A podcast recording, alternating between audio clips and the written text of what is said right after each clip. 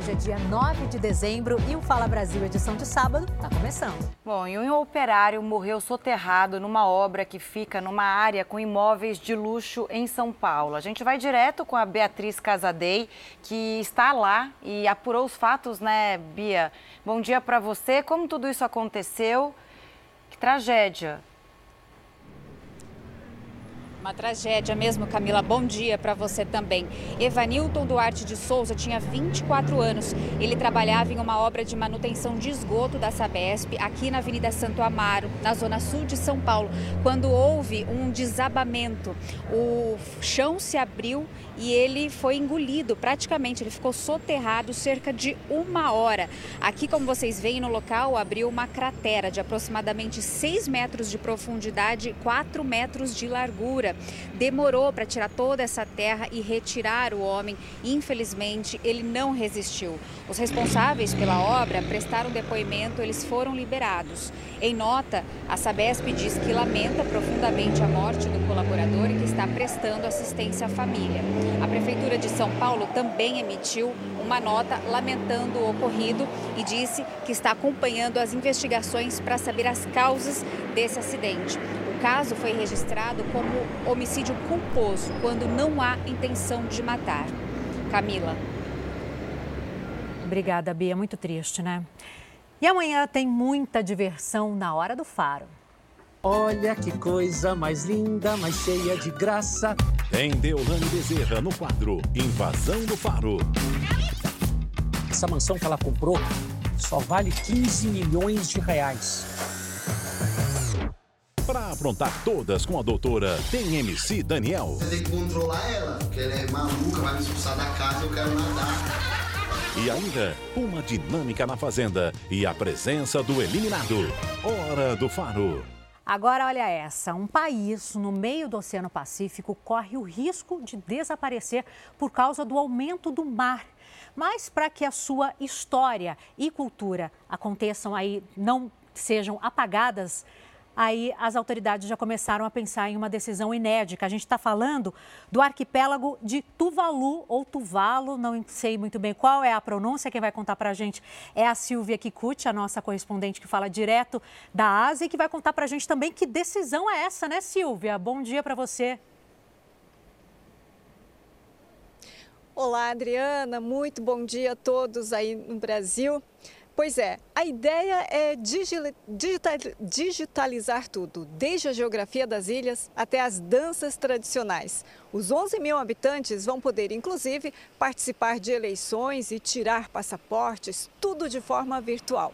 Com o aquecimento global e o nível da água subindo, a população vem buscando estratégias para sobreviver como nação. Foi assim que o governo anunciou a transferência do país para o metaverso. Segundo a Convenção de Montevidéu, um Estado consiste em ter um território definido e uma população permanente. Sendo assim, Tuvalu mudou a própria Constituição, se definindo como um Estado com quadro histórico, cultural e jurídico que permanecerá eternamente, apesar da perda do território físico causada pelas mudanças climáticas.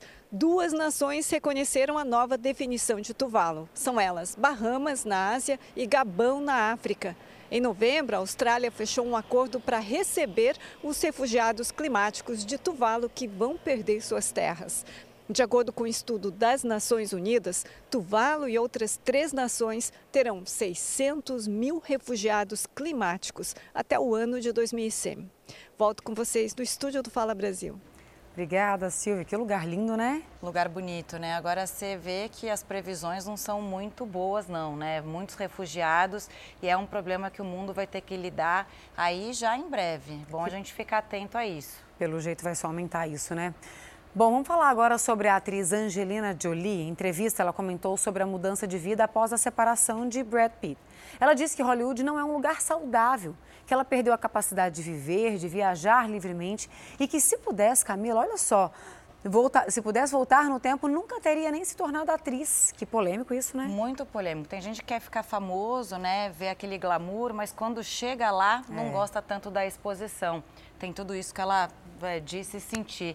Será que apenas a Angelina Jolie pensa dessa maneira? Ou essa frustração com a vida pública afeta outras celebridades? É o que vamos falar agora no quadro Mistérios da Mente Humana com Isaac Efraim.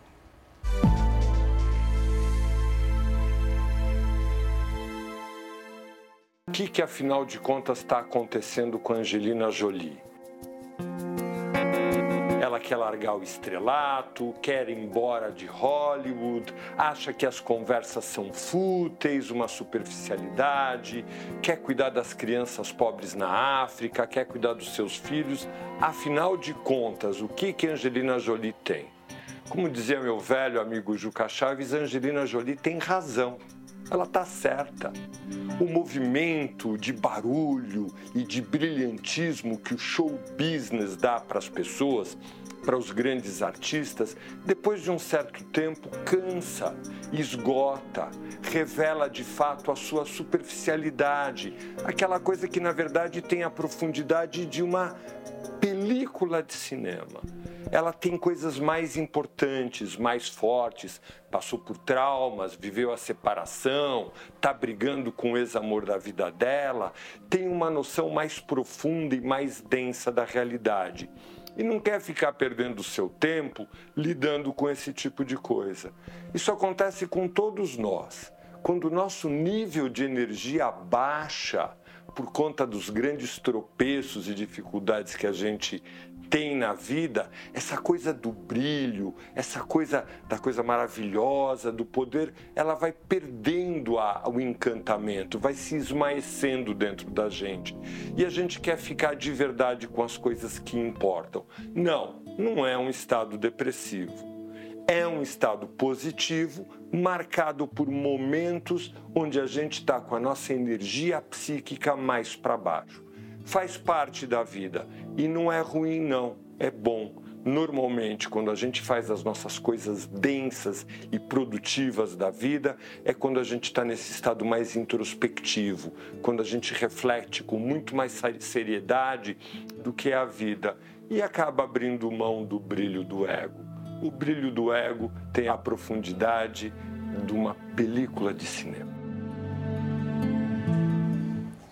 Se você se interessa por comportamento e quer saber mais sobre esse e outros assuntos, acesse o canal Ansiedade Brasil no YouTube e veja mais conteúdos. Bom, vamos dar então uma voltinha pelo nosso Brasilzão nessa manhã de sábado. Lembrando que agora são 8 horas 47 minutos, vamos direto até o meio-dia.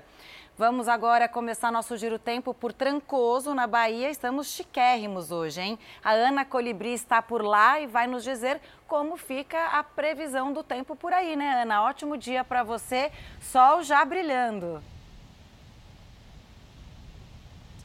Oi Camila, muito bom dia para você, para todo mundo que nos assiste. Estamos aqui neste momento no distrito de Trancoso, em Porto Seguro, localizado no litoral do extremo sul da Bahia, aqui na Costa do Descobrimento. Trancoso que é um dos lugares mais badalados, destinos entre as praias da Bahia. E agora a temperatura está marcando 25 graus, mas a previsão do tempo para hoje e para amanhã aqui em Trancoso é a mesma. Sol com aumento de nuvens de manhã, pancadas de chuva à tarde e à noite o tempo fica aberto certo. Só a temperatura que muda um pouco de hoje para amanhã. Hoje a temperatura varia entre a mínima de 22 graus e a máxima de 29 e amanhã fica entre a mínima de 23 graus e a máxima de 28. Trancoso é daqueles lugares capazes de causar paixão entre os viajantes. Agora mesmo nós estamos na Praia dos Nativos, uma das mais visitadas aqui do litoral do extremo sul da Bahia. Agora eu queria falar com a. Desculpa, gente, com a Daniela Piata, que é lá de Goiânia, para saber como que está o tempo por lá. Bom dia.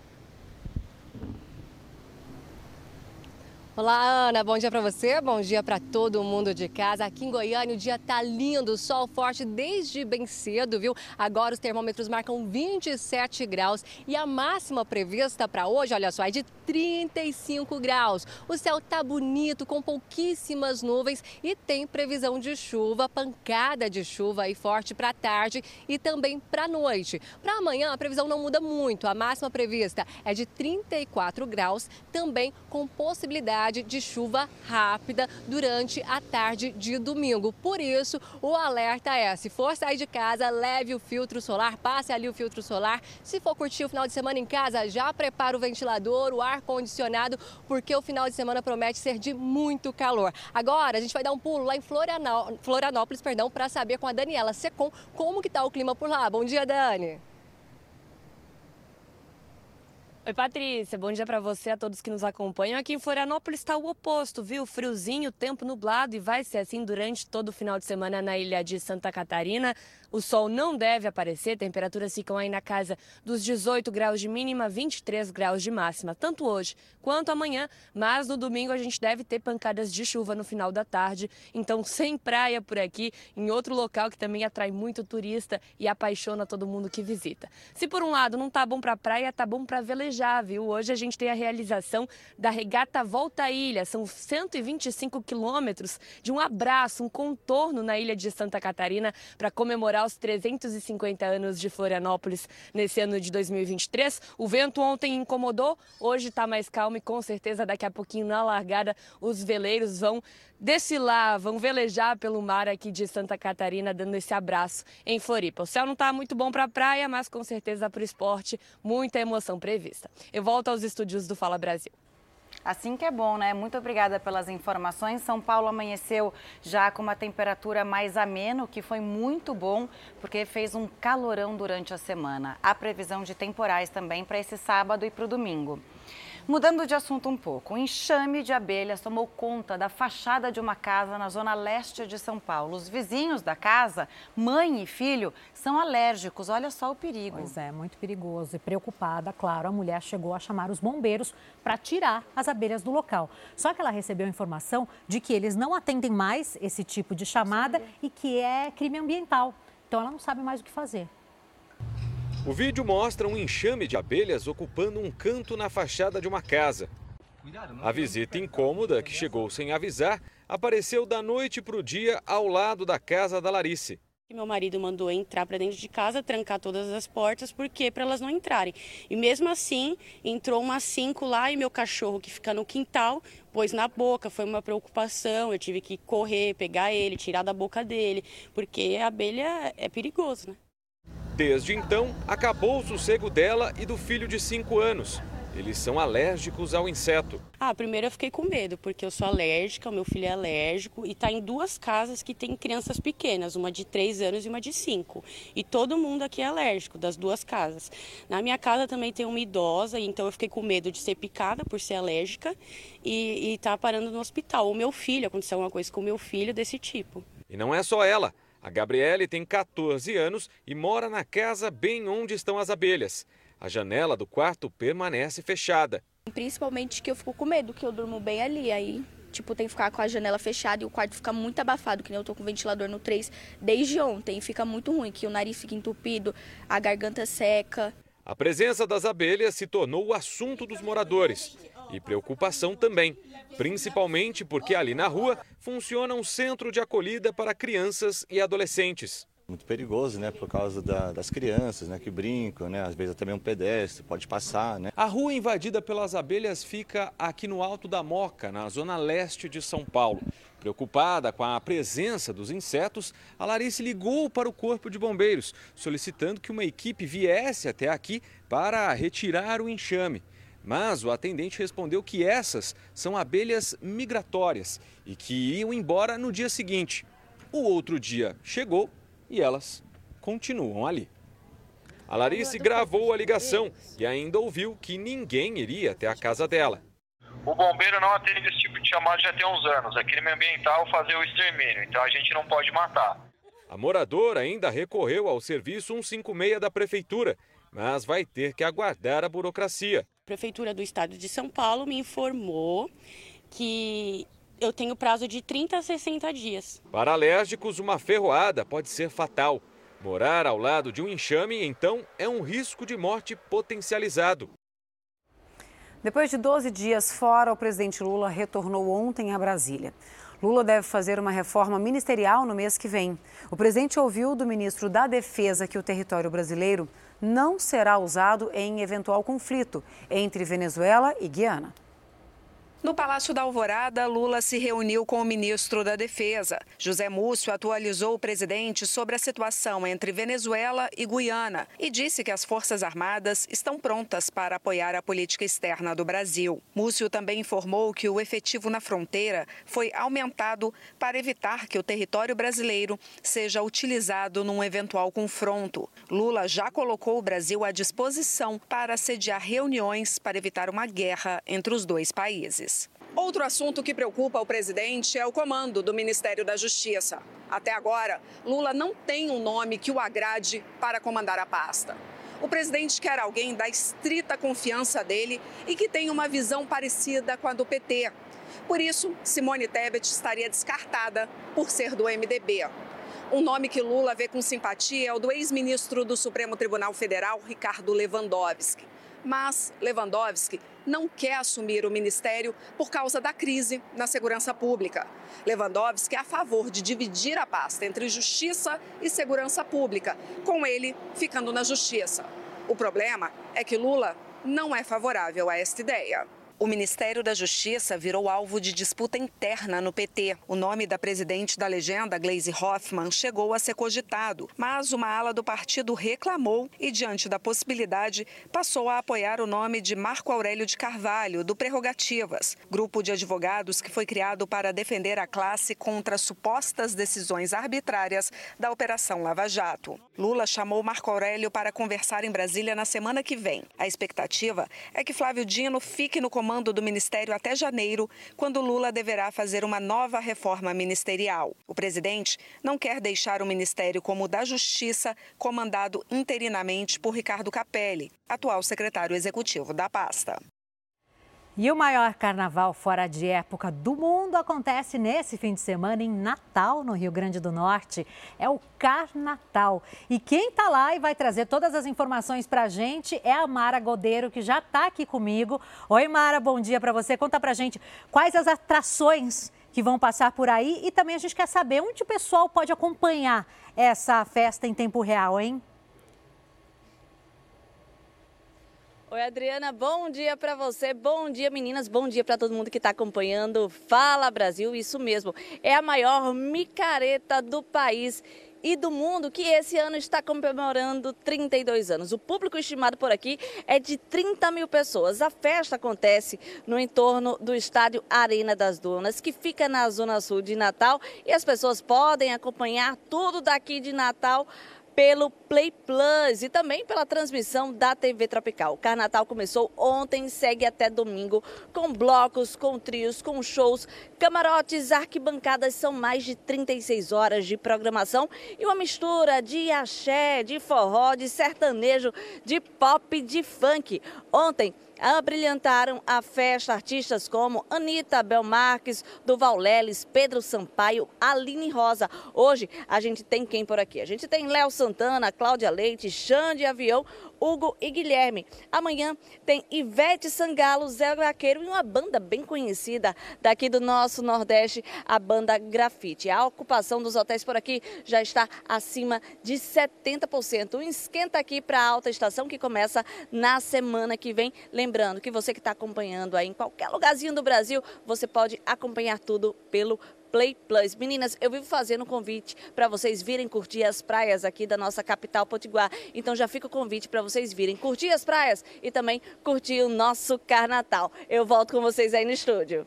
Mara, era exatamente o que eu ia falar. Vamos para a praia então, vamos curtir esse carnaval fora de época que o Play Plus vai exibir é, durante todo o dia, os próximos dias. Obrigada pelas informações. Vamos agora lá para Salvador, na Bahia, que está sediando um dos principais torneios de futebol infantil da América Latina, a Dani Cup Salvador 2023, que vai ser realizada entre os dias 9 e 15 de dezembro.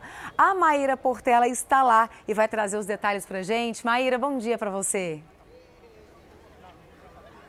Bom dia, Manu. Bom dia a todos. Então, Salvador cedia mais uma edição da Dani Cup, que é um campeonato de futebol que reúne jovens atletas com idades entre 6 e 14 anos de diversos clubes nacionais e internacionais. A Copa acontece entre os dias 9 e 13 de dezembro em 20 campos montados aqui no Centro de Treinamento do Esporte Clube Vitória. No total, são 1.900 atletas e 146 equipes.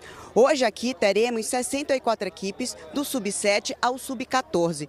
E o campeonato, que tem o apoio da Record Bahia, segue um formato de grupos e eliminatórias. E esta é uma grande oportunidade para os jogadores serem vistos pelos observadores técnicos, os chamados olheiros, que acompanham todos os jogos em busca de novos talentos. Voltamos aos estúdios do Fala Brasil. Vamos para mais uma rodada do nosso Giro Tempo. A gente vai saber agora como é que ficou o tempo esse final de semana lá na capital carioca com a Michele Maia, que já está aqui comigo. Oi, Michele, bom dia para você. Conta para gente. Oi, Adriano, bom dia para você e para todos. Nós estamos aqui em Copacabana, na zona sul do Rio, e como a gente pode ver, o céu está totalmente encoberto, cinza, chove fraquinho em alguns momentos, para, garoa e assim segue o dia todo hoje. Para esse sábado, a previsão é de chuva fraca moderada a qualquer momento. E depois de uma semana de muito calor, as temperaturas estarão em declínio acentuado. Mesmo assim, para turistas não tem tempo ruim, viu? Basta dar uma estiadinha como agora e logo as pessoas saem, nem que seja para uma caminhada aqui na Orla de Copa ou na areia mesmo, praticando esporte. Nesse momento, 24 graus. Amanhã, domingo, não vai ser diferente. O tempo ainda estará instável na capital fluminense, com previsão de chuva fraca, isolada nos períodos da madrugada e também de manhã. Então, cariocas e visitantes que estão curtindo aqui o Rio já podem preparar o guarda-chuva. Mas agora nós vamos viajar para Manaus com a Natália Teodoro para saber como é que está o tempo por lá. E aí, Natália, conta pra gente. Um bom dia para você. Oi, Michele, bom dia para você, bom dia para todo mundo que está acompanhando o Fala Brasil. Trouxe todo mundo aqui para nossa praia da Ponta Negra, cartão postal da capital amazonense, para mostrar como o cenário está mudando por aqui. Depois de uma seca severa, a gente sofreu com os prejuízos causados pela seca dos rios. A gente entrou no inverno amazônico. Não é que faça frio, não, tá? Hoje aqui a máxima prevista é de 29 graus, mas está chovendo. Está chovendo bastante, chove todo dia praticamente e em alto volume. Eu vou mostrar para vocês aqui que o rio ele começa a subir, não o suficiente para liberar a praia para o banho. A gente está vendo o pessoal aqui praticando atividade física, todo mundo gosta de vir para a praia para isso, mas o banho ainda não é permitido, a gente ainda vê bolsões de areia, mas com a chuva constante, a situação vai começando a voltar à normalidade, o que é importante para o amazonense que depende das águas dos rios, principalmente para o transporte. Para hoje, como eu falei, máxima prevista de 29 graus, tempo nublado, pode chover a qualquer hora do dia, é o esperado para o inverno amazônico. Para amanhã, mínima prevista de 25, máxima prevista de 29 graus. Agora, daqui de Manaus, a gente vai passear, a gente vai lá para BH conversar com a Mariana Foco para saber como é que fica o sábado por aí. Bom dia, Maiara.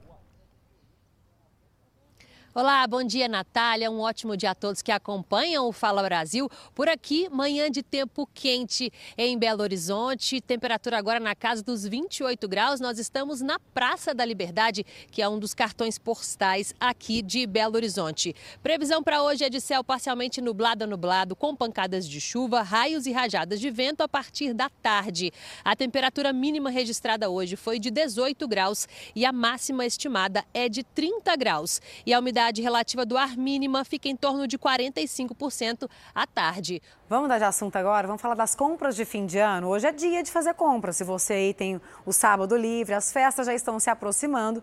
A gente vai conferir agora como é que está o movimento no maior centro comercial da América Latina. Claro que a gente está falando da região da 25 de março. A Paola Viana está lá, falar ao vivo com a gente e vai mostrar o movimento. E a gente quer saber também o que, Paloma? Ou Paola, perdão. Se tem opção de presente bom e barato. Bom dia para você. Tem sim, porque eu já dei uma andada boa por aqui. Bom dia aí para vocês, bom dia para todo mundo que acompanha a gente cedinho Eu acho que vocês gostam dessa frase assim como eu. Vamos às compras. Vamos dar uma volta aqui na 25 de março, vou andando por aqui, conversando com vocês. A minha primeira dica é: nada de salto alto por aqui, viu, gente? Tênis, sapato confortável para quem não conhece aqui a 25 de março, maior centro de compra do país. É uma rua bem grande aqui na área central de São Paulo. Tá sempre muito cheia, principalmente, claro, né, nessa época do ano, bastante movimentada já agora cedinho. Na semana passada também estivemos ao vivo aqui, eu posso afirmar para vocês que hoje já está bem mais cheio. Então, a rua aqui é grande, o pessoal costuma andar bastante por aqui. Vamos ver o que as pessoas estão comprando. Tudo bem, a gente está ao vivo, está em... é, não é todo mundo que quer falar, né? Está concentrado nas compras, mas a gente vai tentando. Tudo bem, eu estou ao vivo. Me conta rapidinho, qual o presente que você está procurando? Para as crianças. Para as crianças? Filhos, é. E aí tá procurando o quê? Roupinha infantil, ah, brinquedo? Infantil e tênis. Roupa infantil, tênis e sandalinha. Brinquedo não. Tá, me fala, qual o preço, o que, que dá para gastar no máximo? Uns mil reais, tá bom. Mil reais? Pô, então tá bom, hein? Pra família toda. Pra família toda? Isso, tá bom? Como é seu nome? Silvia. Boas compras. Pô, mil reais dá pra comprar bastante coisa, hein? Olha, aqui a gente encontra de tudo na 25 de março. Tem as grandes lojas, tem as barracas aqui de rua também, onde a gente encontra roupa, encontra brinquedo, encontra produtos de vários e vários valores. Vamos andar um pouco mais aqui, olha, tá bem cheio. O que o pessoal tá comprando? Tudo bem, a gente tá ao vivo. Conta pra gente, dá pra mostrar? Dá pra dizer o que, que tem nessa sacola? Ai, tá fechada, mas a gente pode tentar. Vamos... Presente pra família, pra quem? Presente pra família, pros filhos, pra, pras criançadas. É mais pra criançada agora, né? Enquanto ela abre a sacola aqui, o que, que você acha que vale mais a pena de comprar? O que, que vocês já deram uma olhada por aqui? Ah, a gente deu olhada em brinquedo, deu olhada em maquiagem. Maquiagem também. É, agora a gente depois agora vai comer e depois a gente vai dar uma olhada em eletrônico. Vale a pena, né? É legal por causa da variedade, né? Agora a preço tem que procurar, né? Tem que procurar. Rapidinho, ela só vai mostrar aqui pra gente o que comprou e a gente vai continuar rodando por aqui. Olha, pelúcia? É. Ursinhos de pelúcia. É, porque esse não tem erro, né? Todo mundo gosta. Não tem erro, a criançada gosta, é um preço mais em conta aqui. E aquelas maquiagens. Quanto que. Desculpa perguntar, é meio delicado, mas é bom a gente saber quanto que você gastou, em média. Em média, uns 250, mais ou menos 250 50 na sacola toda. Ah, então valeu a pena. Vale, por enquanto vale. Como é seu nome? Camila. Ótimas compras para vocês. Vamos aqui na barraquinha agora? Tudo bem? A gente está ao vivo. Olha, a pesquisa diz que os produtos mais procurados são roupas, calçados e brinquedos. Então vamos ver aqui, olha, roupa feminina. Quero saber mais ou menos o preço aqui. Deixa eu ver com a vendedora. É tão difícil andar por aqui que até para encontrar a vendedora às vezes é difícil. Amigo, tudo bem? Bom dia, tô ao vivo. Conta pra mim quanto, quanto que eu preciso para comprar um conjuntinho? Ah, a partir de 100 reais, minha querida.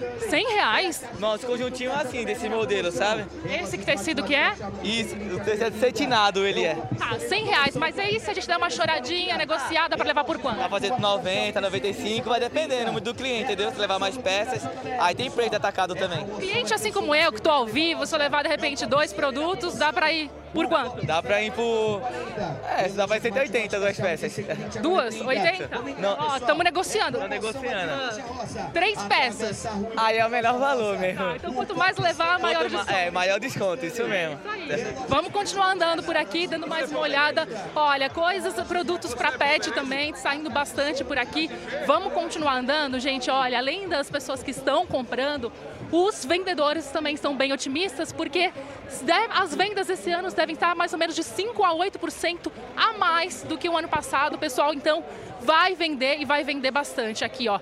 Roupa ali, itens para casa também. Vamos encontrar uma outra barraca para a gente continuar aqui pesquisando o preço, porque é o que as pessoas querem saber, né? O preço, quanto dá para levar, quanto dá para economizar e dá para tudo bem? Você é vendedora? Fala para mim, tudo bom? Mais ou menos quanto um conjunto desse? Porque roupa feminina é bem procurado, né? Obrigado. Quanto, mais ou menos? 50, 80? 50 reais, ele falou, tá ali ocupado nas vendas. Vamos agora dar uma olhada nos brinquedos, porque segundo a pesquisa também os brinquedos são bem procurados. Olha ali, Zé Paulo, aqui comigo. Do outro lado da rua aqui, uma barraquinha de brinquedos. Tem que tomar cuidado para atravessar a rua, mas daqui a gente já consegue ver que ali tem algumas opções. Vamos ver os preços e o que, que tem aí para levar também para a criançada pessoal aqui procurando. Tem as sacolinhas de Natal também. Tudo bem? Rapidinho, tô ao vivo, rapidinho. Tá comprando brinquedo pra família? Isso, isso. Vim de Natal e vim conhecer aqui a 25 de março. Tá gostando? Maravilhoso. Veio de outro lugar? Vim de Natal, Rio Grande do Nossa, vim de longe só pra conhecer a 25 de março. Como é seu nome? Fabiana. Vai dar pra garantir presente pra família inteira? Sim, sim. Como é, a gente tem que aproveitar, né? É isso aí. Ótimas compras pra vocês. Tá vendo só, gente? Muitas pessoas vêm de longe aqui pra comprar de tudo aqui na 25 de março. Daqui a pouquinho eu volto com vocês pra mostrar um pouquinho mais aqui do movimento, preço, produto, um pouquinho de tudo por aqui. Muito legal, Paula Viana, aproveitando lá também para dar uma pesquisada nos preços. Você viu que o pessoal está com dinheiro para gastar esse ano, hein, Camila? Tá, você viu? Uma consumidora, mil reais, isso dá uma ideia de quanto o Natal movimenta esses centros comerciais bastante populares. Uma outra consumidora veio do Rio Grande do Norte, é que o preço atrativo o pessoal vem atrás mesmo, né? Agora, uma outra, outro, outro ponto que eu queria colocar aqui, que é 25 de março, ela é fechada para os carros quando se aproxima mais o Natal. Ainda tem aquela coisa de disputar O espaço. o espaço entre carros, os produtos, né, que também ficam na- nas calçadas, além das lojas. Mas é isso, E ótimas dicas da Paola Viana. E a gente tem que reconhecer o fôlego da Paola, né? Porque falar ao vivo, andar entre os carros, mostrar tudo que tem ali para mostrar de roupa, de produto, de cliente andando pelas ruas, não é para qualquer um, não. Paola arrasando por ali.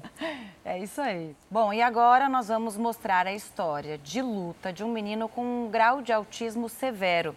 Ele e a família encontraram na ABADES, a Associação Brasileira de Assistência e Desenvolvimento, ali um apoio, né, mais do que necessário. Pois é, um trabalho lindo que eles fazem. Graças ao atendimento completo e gratuito da instituição, ele tem conquistado dia a dia novas habilidades e também mais autonomia.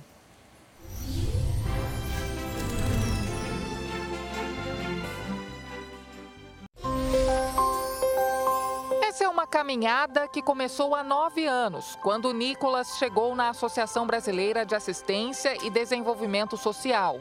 Ele tem autismo severo, mas sempre que entra por essa porta, deixa as dificuldades do lado de fora. Nicolas tem apenas 11 anos e já passou por desafios de gente grande. Ele nasceu quando a mãe e o pai biológicos ainda eram adolescentes. Uma criança que não havia sido desejada. Teve a tentativa de aborto.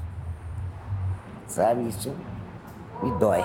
Ele nasceu, o meu filho, bem molecão, começou a faculdade.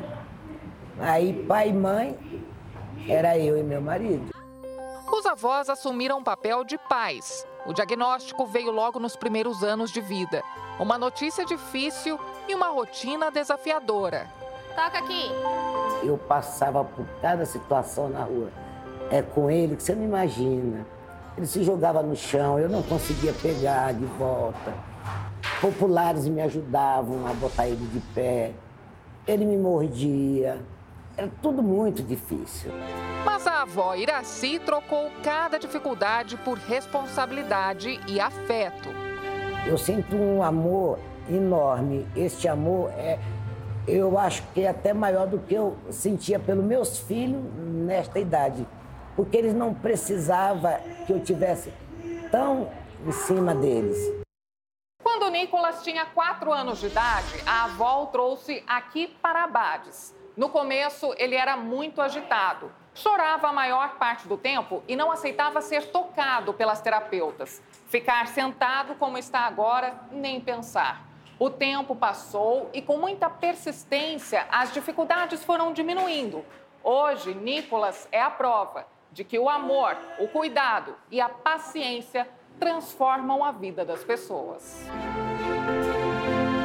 A evolução de Nicolas aconteceu graças ao acompanhamento de uma psicóloga. A cada peça encaixada, um novo obstáculo é vencido. Ele monta quebra-cabeças é, de mais de 20 peças, coisa que antes ele não fazia. Tudo parecia bem. Mas no começo deste ano, Nicolas e a avó enfrentaram um dos momentos mais duros da vida em família. O avô, que ajudava nos cuidados do neto, morreu de câncer. Lidar com o luto exigiu coragem. Me dividi Casada há 43 anos. Meu marido indo embora. Então, o meu neto precisando de mim. Meu marido já não podendo me ajudar, eu que tinha que ajudar ele. Sei lá, eu acho que a gente vira leão, sabia? Nada impede a avó Iraci de ir em frente.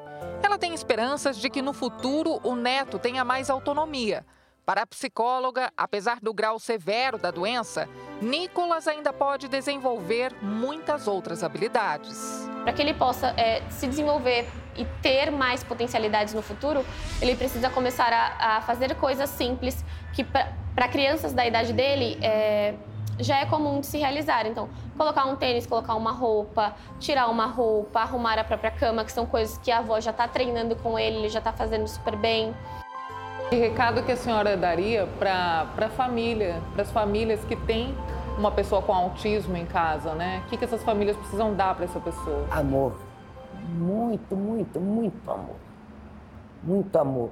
Mostrar que aquela criança, ele, que ele é capaz, que ele consegue, incentivar, sabe? Está ali sempre acolhendo. Isso ajuda muito, muito, muito, Abades tem mais de 70 anos de dedicação a crianças e adolescentes que precisam de um cuidado especial.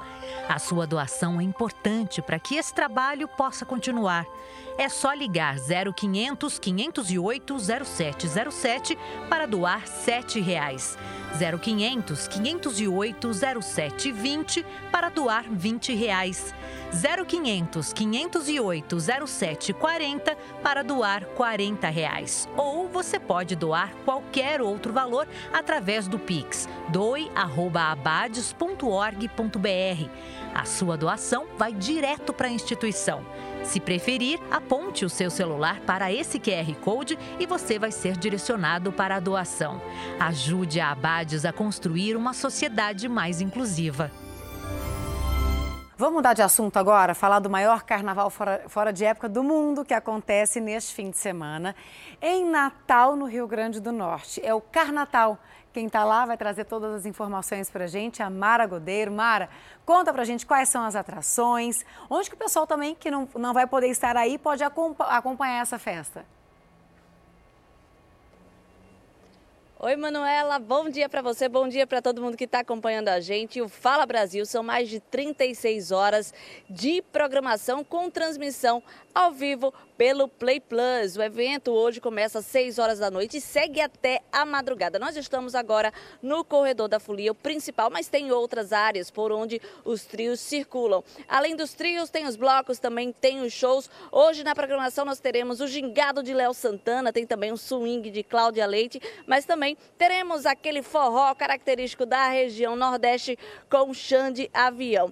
Anitta já passou ontem por aqui e causou, viu, no corredor da folia além de Belmarques. Amanhã, a rainha Ivete Sangalo e tem também o sertanejo com Jorge e Matheus. Você que está acompanhando a gente, ficou com aquele gostinho, quer vir para Natal, mas não pode? Então acompanhe a gente pelo Play Plus. Meninas, eu volto com vocês aí no estúdio. Pesquisa, educação e conservação ambiental. Olha aí uma dica de passeio para quem está em Gramado, no Rio Grande do Sul e que gosta de animais. O nosso repórter Rayan Quinelato está em um zoológico diferente. Rayan, bom dia para você. Conta para gente, além de não ter jaulas, esse zoológico ainda cuida dos bichinhos e depois devolve para a natureza, é isso? É isso mesmo, Adriana. Bom dia para você e a todos que nos assistem aqui no Fala Brasil. Nós estamos no Gramado Zoo, um baita passeio aqui na Serra Gaúcha. Nós estamos na primeira etapa de visitação, que é esse grande viveiro para pelo menos 50 pássaros. Aqui em cima, gente, já tem alguns tucanos já esperando para a alimentação. Ali, ó, junto com um veterinário, tem uma arara Canindé. Essa hora elas ficam bem agitadas porque é justamente a hora do trato e tem bastante visitante aqui e eles, claro, aproveitam aproveitam para tirar uma fotinha. É bem legal, porque os animais passam bem pertinho das pessoas. Claro, a orientação é não encostar, mas eles se sentem bem e passam bem pertinho das pessoas, até fazem uns rasantes, viu? Perto dos visitantes e o pessoal acaba se assustando também, mas é bem tranquilo, eles estão bem acostumados com o fluxo de pessoas. E o Gramado Zoo aqui tem um papel bem importante, um papel social, porque boa parte desses animais foram vítimas do tráfico de animais, que é o terceiro tráfico que, maior, que mais movimenta o Brasil, só atrás do tráfico de drogas e armas. Então, eles vêm para cá e os que podem voltar para o habitat natural voltam. E aqueles que já não estão mais acostumados, já não conseguiriam viver mais no habitat natural, acabam sendo encaminhados aqui para o Gramado Zoo, que é referência no país. E quem gosta muito, viu, são as crianças, mas os adultos também ficam fascinados. Volta ao estúdio do Fala Brasil. A um dia de tomar posse, o presidente eleito da Argentina, Javier Milei, se encontrou com o ex-presidente brasileiro Jair Bolsonaro. Veja na reportagem do enviado especial Tiago Nolasco. Javier Milei toma posse no domingo e vai receber convidados de vários países. O presidente Lula não estará presente. Milei se encontrou com o ex-presidente Jair Bolsonaro. Os dois discutiram os desafios que o ultraliberal terá para colocar a Argentina nos eixos. Foi feito um, um retrato de como está a Argentina. Eu dei a minha opinião para ele também sobre esse assunto. E esperamos que ele realmente é, consiga reverter a situação difícil, em especial econômica, que está a Argentina. Pelo time que ele está montando, é, por critérios técnicos, tudo indica que vai dar certo aqui. Na economia são de fato muitos problemas. Os argentinos viram uma disparada dos preços dos combustíveis nesta sexta-feira, resultado da forte desvalorização da moeda do país, que perde força na compra de petróleo que é negociada em dólar. Nos supermercados, a corrida é para tentar fugir dos aumentos. O presidente eleito Javier Milei promete cortar gastos e fazer reformas estruturais na economia da Argentina. O problema é que o desequilíbrio atual é tão grave que os economistas dizem que as mudanças precisam ser drásticas. O governo já afirmou que vai retirar subsídios de serviços essenciais e os preços vão continuar em alta. Por isso, um dos principais desafios de Milley é suportar a pressão social, mesmo com a vitória nas urnas. Há muitas variáveis econômicas. Há muitas variáveis econômicas que precisam ser corrigidas. Até lá, acredito que haverá aumento de preços e a inflação deve continuar por um longo tempo, diz esse consumidor. Vamos ao vivo, então, até Buenos Aires com mais informações. Oi, Tiago, bom dia para você. Como estão aí os preparativos para a posse do presidente eleito Javier Milei, hein? Oi, Adriana, bom dia para você e para todos aí no Brasil. Está tudo pronto aqui em Buenos Aires para a posse do novo presidente, Javier Milei. A cerimônia começa por volta de 11h30 da manhã neste domingo. Estão confirmadas as presenças dos presidentes do Uruguai, Paraguai, Chile e Equador. O destaque fica aí para a presença de Volodymyr Zelensky, presidente da Ucrânia. Será a primeira visita dele à América do Sul desde o início da invasão russa há quase dois anos. A expectativa é de que Javier Milei lei faça um primeiro discurso do lado de fora do Congresso. A posse especificamente será no Congresso, mas o primeiro discurso do lado de fora para o público que estará presente. É com vocês aí no Brasil. Vamos voltar agora para a região da 25 de março, no centro de São Paulo, para ver como é que está a movimentação por lá. Compras já de fim de ano. A Paola Viana fala ao vivo de lá. Paola, você já mostrou para a gente opção de roupa, opção de fantasia, opção de brinquedo. que mais de bom você encontrou por aí, hein? Olha, Manuela, a gente tem que se conter aqui porque dá vontade de comprar tudo, dá vontade de gastar. Tô vendo muita gente passar com sacola aqui de brinquedos. Encontramos umas coisas diferentes também. Olha ali, pedi para o Zé Paulo mostrar aquela mesa, mini mesa de bilhar. 80 reais eles estão vendendo por aqui. A gente encontra vários outros artigos, brinquedinhos aqui também. O pessoal tá comprando muito para fazer aquela sacolinha de Natal. Já que a gente está falando de brinquedo, já percebi aqui que o brinquedo é o que mais está saindo por aqui. Inclusive é o que está na pesquisa, né? Dos produtos que mais estão sendo comprados para esse Natal. E é o que todo mundo quer presentear as crianças, claro, né? Manuela, eu sei que tem duas pequenas aí. Eu tenho o meu Heitor também de 9 anos. Então vamos dar uma olhada nos brinquedos. Tem aqui do lado de fora, nessas barraquinhas, nas tradicionais, e tem também dentro das grandes lojas. Porque para quem não conhece aqui a 25 de março, que é o maior centro de compras do país, tem as lojas da rua e tem as lojas também as grandes lojas que a gente encontra de tudo, principalmente os brinquedos. Aqui de fora a gente já consegue ver ó, alguns, algumas opções para meninos, para meninas. Aqui um pouquinho, sim, salgadinho o preço, R$ 46,90, mas eu já entrei. Zé Paulo, vamos aqui, ó pra gente ver uns brinquedos mais em conta. Gente, tá cheio, viu? Ó, vem com paciência, vem com horário, pede folga pro patrão, porque para andar por aqui precisa de tempo. Bom dia, bom dia, tudo bem? A gente está ao vivo. Deixa eu falar com uma consumidora aqui. Tudo bem, eu tô ao vivo rapidinho, rapidinho, comprando uma boneca. Tá gostando dos preços? Tá bom. Tá valendo a pena? Tá. Tá, né? Pedindo um descontinho aqui, descontinho ali, até mais fácil para levar. Sim. Ó, olha aqui o corredor, Zé Paulo, mostra aqui como tá bem movimentado agora, pessoal atrás de brinquedo. A gente deu uma olhada aqui, o mais em conta que eu encontrei. Vamos voltar aqui para esse lado? Olha aqui, ó. Não tem desculpa para presentear não, viu? R$ 4,90 esses caminhões, os menorzinhos. Tem o grande também por R$ 42,90. Pessoal chegando aqui para comprar brinquedo, me fala, já sabe o que vai comprar ou fica na dúvida com tanta coisa? Olha, tem muita opção, então acaba a gente ficando meio perdido É. em o que comprar, economizar também. Economizar é o principal, É o né? Pelo que você principal. já viu aí. O que que você acha que vai levar? Olha, para as crianças realmente é os brinquedos mesmo, mas hoje eu creio que a maioria do pessoal está focando em roupa, essas coisas. Mais roupa. Boas compras para você. Então tem esse que eu mostrei de R$ 4,90 e tem presentes de até 100 reais. Mas dá para levar aí uns dois, três presentinhos com 50 reais. Dá ou não dá? Dá, dá sim. Vamos levar hoje. Como é seu nome? É Fabiane. Você hoje vai comprar quantos brinquedos? Ah, hoje nós vamos comprar uns quatro pro menino. Quatro para a família. Isso. Ou para fazer aquelas sacolinhas de Natal. Também tem muita gente fazendo. Tem, tem, tem sim. Então tá bom. Boas compras para vocês. É isso aí, gente. 25 de março. Para quem não conhece, área central de São Paulo, aqui no coração da capital, dá para encontrar de tudo, todos os preços, vários tipos de qualidade. Começou às 7 horas da manhã, vai até às 7 horas da noite. Vai se estender um pouquinho mais. Devolvo a vocês aí no estúdio do Fala Brasil, lembrando que, apesar de ser um centro muito recomendado para compra de presentes, tem que tomar cuidado. Esconde o celular, esconde ali a bolsinha do dinheiro para não ter problema, né? Golpistas têm se aproveitado do momento de fragilidade que enfrentam familiares de pacientes internados em hospitais.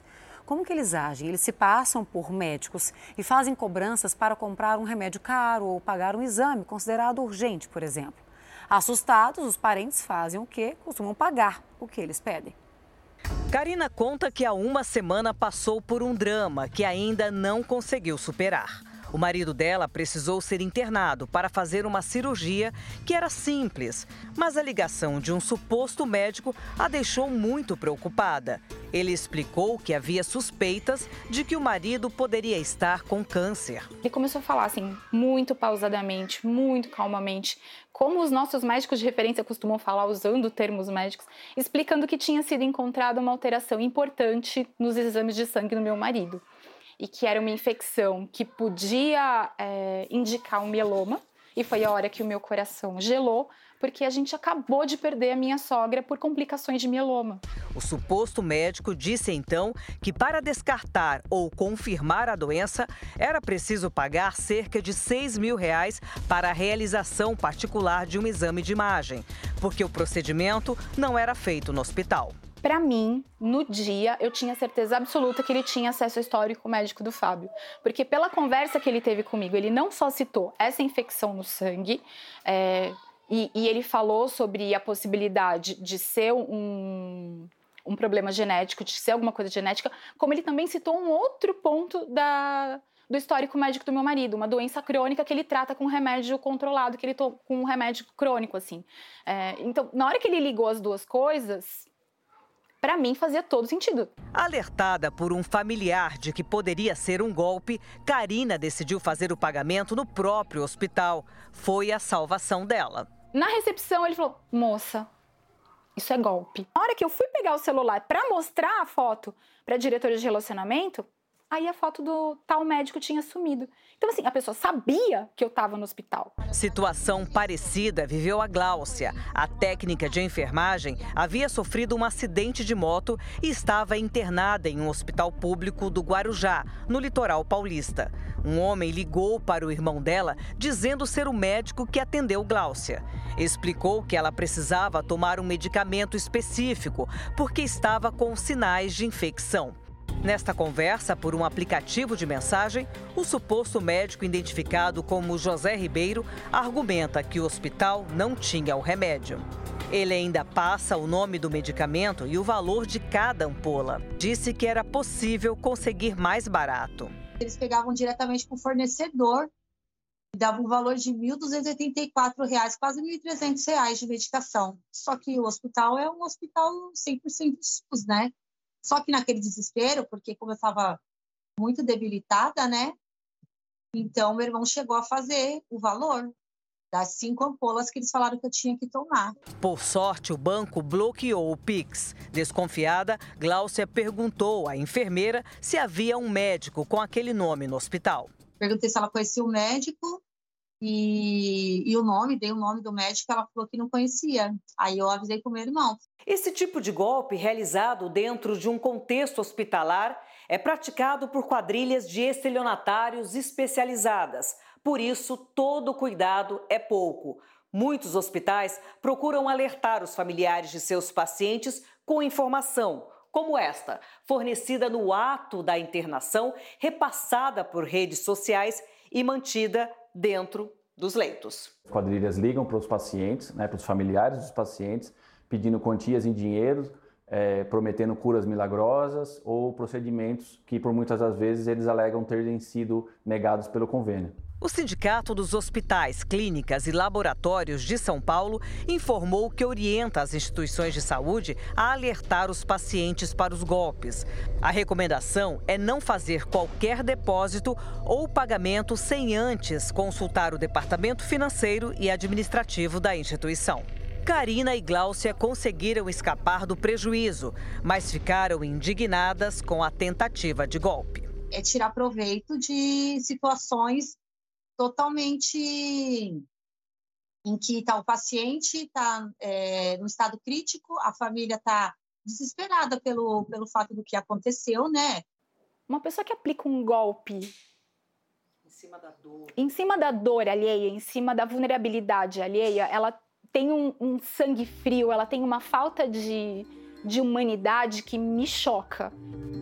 E um grupo de empresários chineses veio a São Paulo para fechar um importante negócio. Mas no meio do caminho, um pneu furou. Eles caíram numa emboscada. Os empresários foram sequestrados. Um pneu furado por problemas na via ou uma emboscada para atrair as vítimas. Tudo começou na Marginal Pinheiros, na zona oeste de São Paulo. As vítimas, um grupo de quatro engenheiros que está no país para fechar um importante negócio.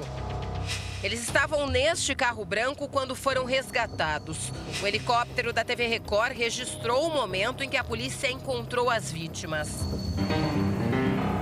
Numa breve vistoria no veículo, nós verificamos que tinham quatro vítimas, uma delas no porta-mala.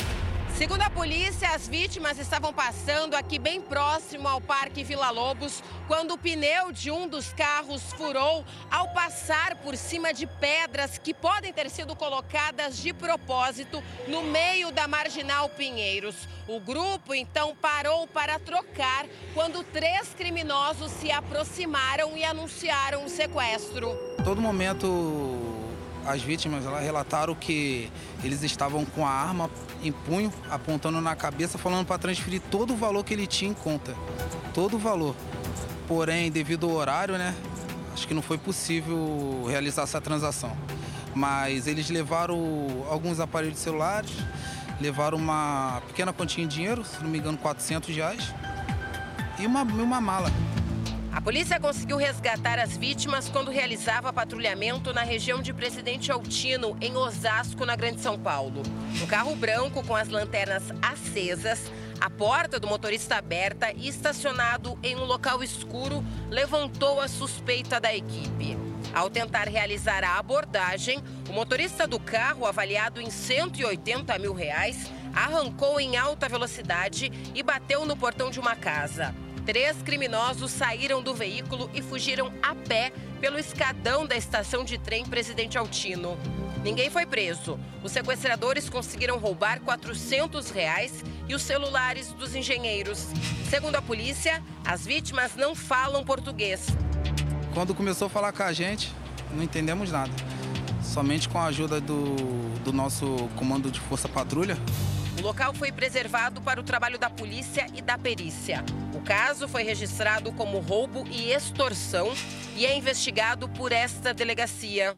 E olha lá, para você que já está com a cabeça na noite de Natal, atenção, hein? A ceia está quase 10% mais cara nesse ano.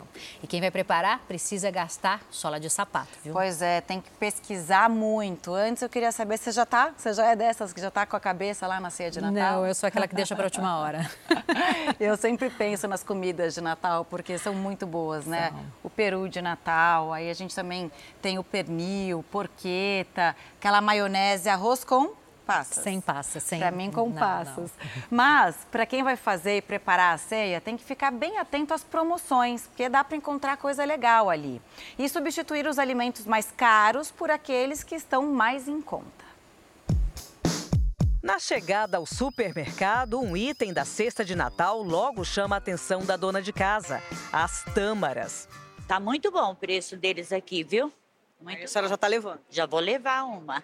Maria Cícera veio ao supermercado para pesquisar os preços dos produtos da ceia de Natal e está decidida a comprar apenas o que estiver mais barato. Essa é uma das muitas idas da aposentada aos supermercados, em busca de economizar nas compras para as festas de fim de ano. Entro no mercado, já vejo uma oferta do pernil, ou do chester, ou do peru, eu já compro e coloco no freezer. Porque eu sei que quando Quanto mais vai chegando próximo às festas, os preços aumentam mais. Na mesa da dona de casa também não pode faltar o panetone. Pode até achar um preço melhor, mas tá bom. Já o peru, a Maria Cícera não faz questão, mas tem que ter o Chester, que ela achou caro dessa vez. E como a família é grande, o ideal é preparar duas aves.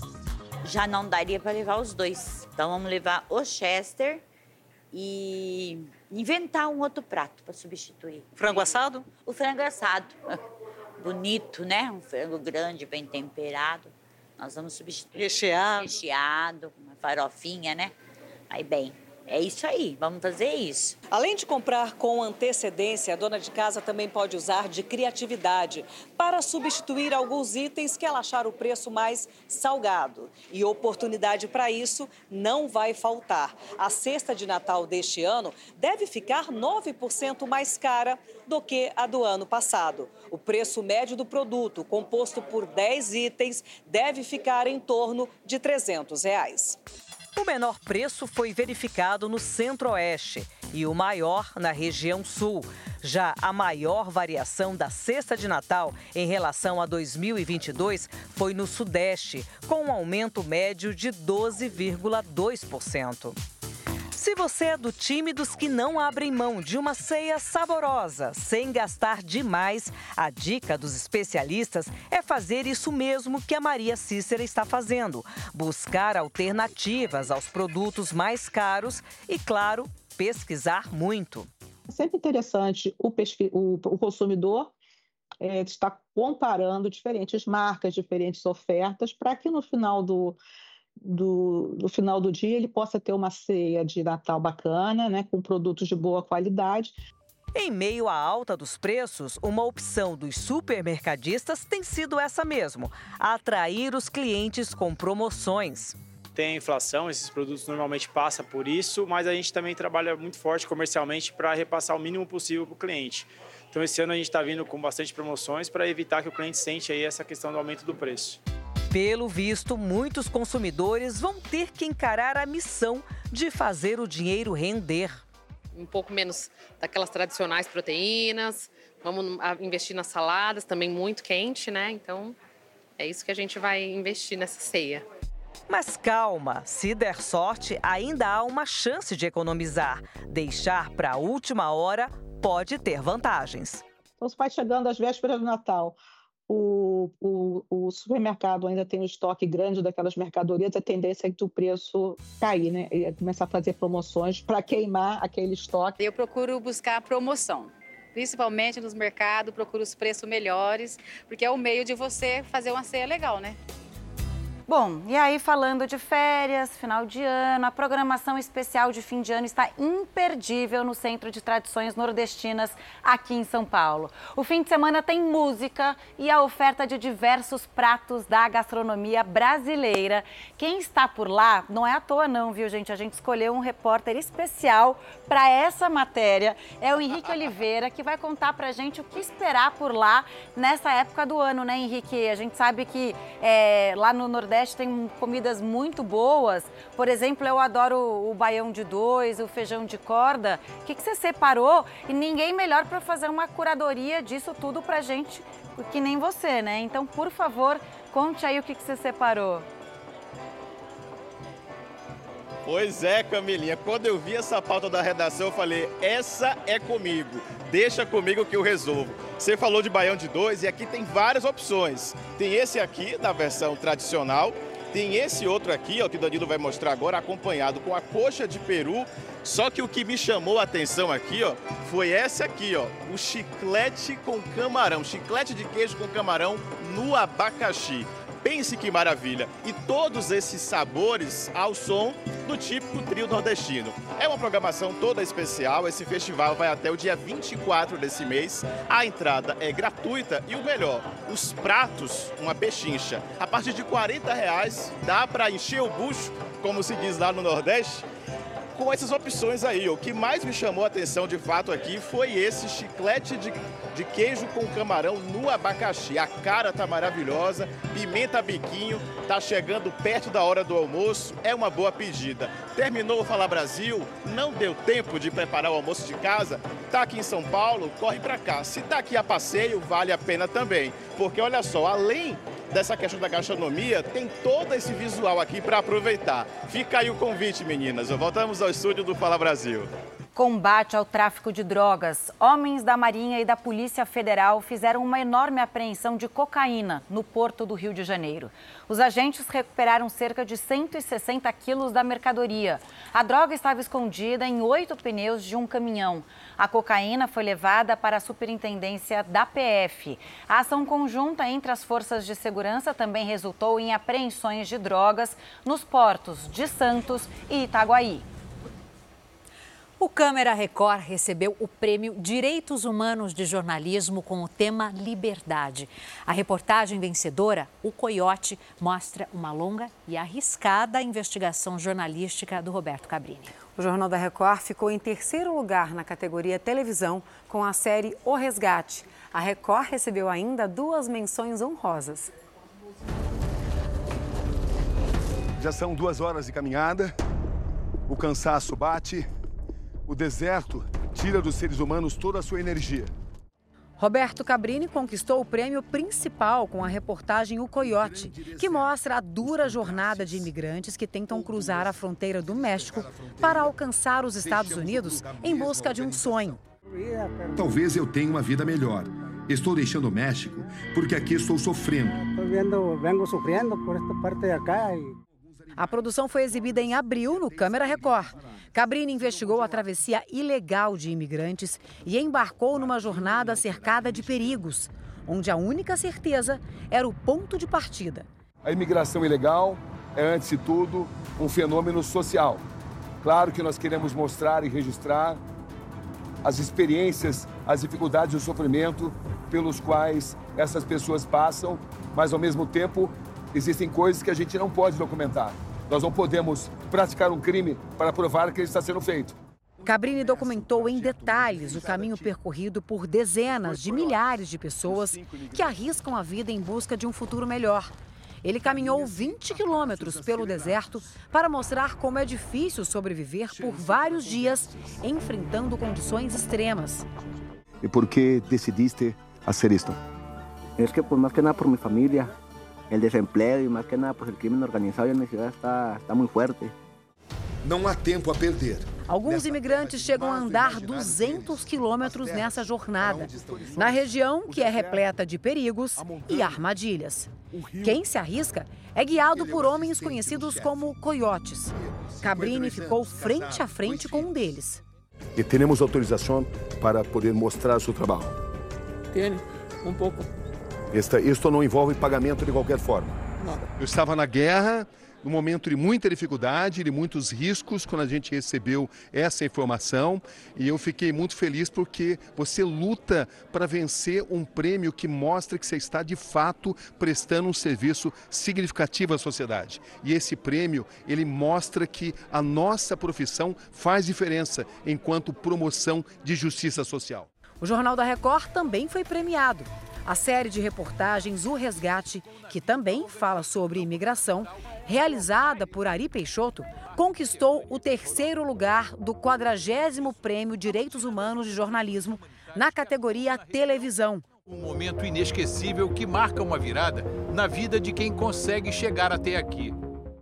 A série retrata uma das grandes crises humanitárias da atualidade: o resgate de imigrantes nas águas do Mediterrâneo. Foi um trabalho emocionante, uma das coisas mais emocionantes que eu fiz na minha carreira, e minha carreira não é curta, eu tenho 41 anos de jornalismo, ou seja, é uma coisa que marcou muito. E receber esse prêmio aqui em Porto Alegre é o reconhecimento de que a gente fez um bom trabalho e de que a gente mostrou o lado correto da história. Na região, fugitivos de guerras e perseguições, além de vítimas de violações de direitos humanos, arriscam a vida em busca de um futuro melhor, tentando chegar à Europa. A Record foi a primeira emissora brasileira a acompanhar o trabalho de salvamento, realizado pelos Médicos Sem Fronteiras na região.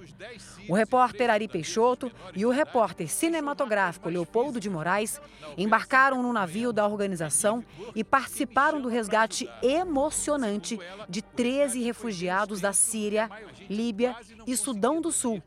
O resultado dessa viagem foi exibido em julho deste ano no Jornal da Record em cinco episódios da série O Resgate. A cerimônia de entrega do prêmio aconteceu em Porto Alegre. Ao todo, foram 412 trabalhos inscritos nesta edição do prêmio. Espero que daqui a outros 27 anos ele esteja aqui bem na linha, também igualmente tentando lutar pela promoção de direitos humanos. A Record ainda conquistou duas menções honrosas na premiação. Uma delas é a Nova Chance para Presos. A PAC na capital oportuniza a ressocialização, exibida pela Record do Rio Grande do Sul, realizada por Gabriela Milanese e Vivian Leal.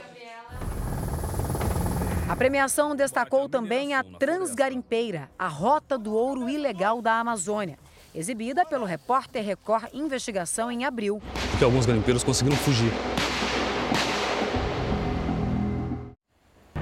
Orgulho de fazer parte desse time. Parabéns a todos que ganharam esse prêmio tão importante. Uma mulher abandonou as passarelas para seguir a vida do crime e agora é apontada como a principal integrante de uma organização criminosa. Casada com um homem conhecido como Senhor das Armas, os dois são suspeitos de movimentarem mais de um bilhão com a venda de 43 mil fuzis e pistolas. Uma modelo que desistiu das glamurosas passarelas internacionais. Um rosto lindo que chama a atenção. Joias, roupas de grife, uma mulher sempre bem vestida. Julieta Vanessa Nardi Aranda. Parece nome de princesa, né? Nas redes sociais, ela se apresenta como casada, mamãe ursa e mega abençoada. Mas por que Julieta largou a carreira promissora de top model? Julieta é vice-presidente de uma empresa internacional com sede em Assunção, no Paraguai. Mas essa corporação, segundo as investigações, é só uma fachada para lavagem de dinheiro. Julieta trocou o mundo da moda pelo mundo do crime.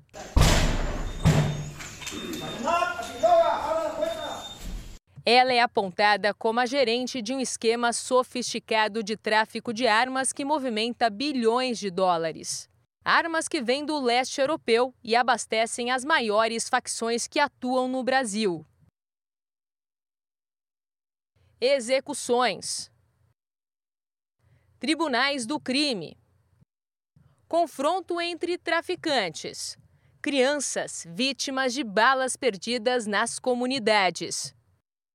As armas desses criminosos vieram diretamente das mãos da senhora das armas e do marido. Julieta é casada com o argentino Diego Hernandirizio, conhecido como Senhor das Armas. O casal compra armamento de guerra de fornecedores europeus e abastece as maiores organizações criminosas brasileiras. O esquema funciona em três países: Brasil, Estados Unidos e Paraguai. E conta com a ajuda de doleiros e empresas de fachada. As mercadorias são importadas de países como Croácia, Turquia e Eslovênia. O dinheiro é enviado aos Estados Unidos para não deixar rastros. As armas chegam no Paraguai. Dali, são revendidas a grupos terceirizados que atuam na fronteira com o Brasil. Antes de chegar nas mãos de criminosos, as numerações dos fuzis, pistolas, rifles e metralhadoras são raspadas e as notas fiscais forjadas. Nós temos uma cronologia muito interessante na investigação que demonstra que essas armas até então não eram importadas para a América do Sul, desses fabricantes, e a partir do momento que o nosso investigado passa a importar essas armas, essas armas começam a ser apreendidas no Brasil. No país vizinho, os funcionários de Julieta usam rotas ilegais e a Ponte da Amizade para despistar a polícia e trazer as armas sem documentação. Julieta tinha um papel fundamental no esquema criminoso. Ela dominava todo o processo, desde o transporte das armas ao pagamento de fornecedores e recebimento do dinheiro dos compradores aqui no Brasil. Julieta sabia exatamente como fazer o dinheiro circular sem aparecer. O charme, a elegância e a beleza ajudavam a trabalhar quase sem levantar suspeitas. Além disso, Julieta contava com a experiência internacional que ganhou trabalhando nas passarelas do mundo. Sabia como negociar bons preços para as mercadorias que ela e o marido vendiam. Em três anos, o esquema rendeu ao bolso do casal mais de 1 bilhão e 200 milhões de reais. Dinheiro que Julieta e Diego ganharam na venda de 43 mil armas que foram parar nas mãos dos criminosos. Foram mais de 60 apreensões em 10 estados do território brasileiro, mais de 600 armas apreendidas no Brasil. Essa empresa investigada nesse período de três anos ela importou para o Paraguai uma média de 15 mil armas ano. O esquema, segundo a Polícia Federal, foi desmontado durante a operação. 19 pessoas foram presas. Algumas ocupavam cargos importantes, como um general, uma capitã do comando do Exército Militar e ex-assessora política. Pessoas que pareciam acima de qualquer suspeita. Mas e o senhor e a senhora das armas? Ah, esses escaparam. Diego e Julieta são considerados foragidos, mas o dinheiro que ganharam, bem, parte está bloqueado. 67 milhões de reais de bens foram bloqueados pela Justiça brasileira. A Justiça paraguaia também decretou bloqueio de bens. O casal está agora na lista vermelha da Polícia Internacional. Mas não dá para esquecer quem lidera todo o esquema é Julieta, com inteligência suficiente para tentar escapar sem ser notada. Ter um cachorro em casa pode reduzir em até 40% o risco de idosos desenvolverem demência. Olha só. Atividades como brincar e passear com os pets podem melhorar a saúde física, além, claro, dos benefícios à saúde mental. Não importa se ele é um mil de vira-lata ou um de raça. O que vale mesmo é o tamanho do carinho. E tem mais um ponto positivo. Diversos estudos feitos mostram que quem tem um cãozinho em casa durante a terceira idade sofre menos compressão sanguínea, problema cardíaco e capacidade motora.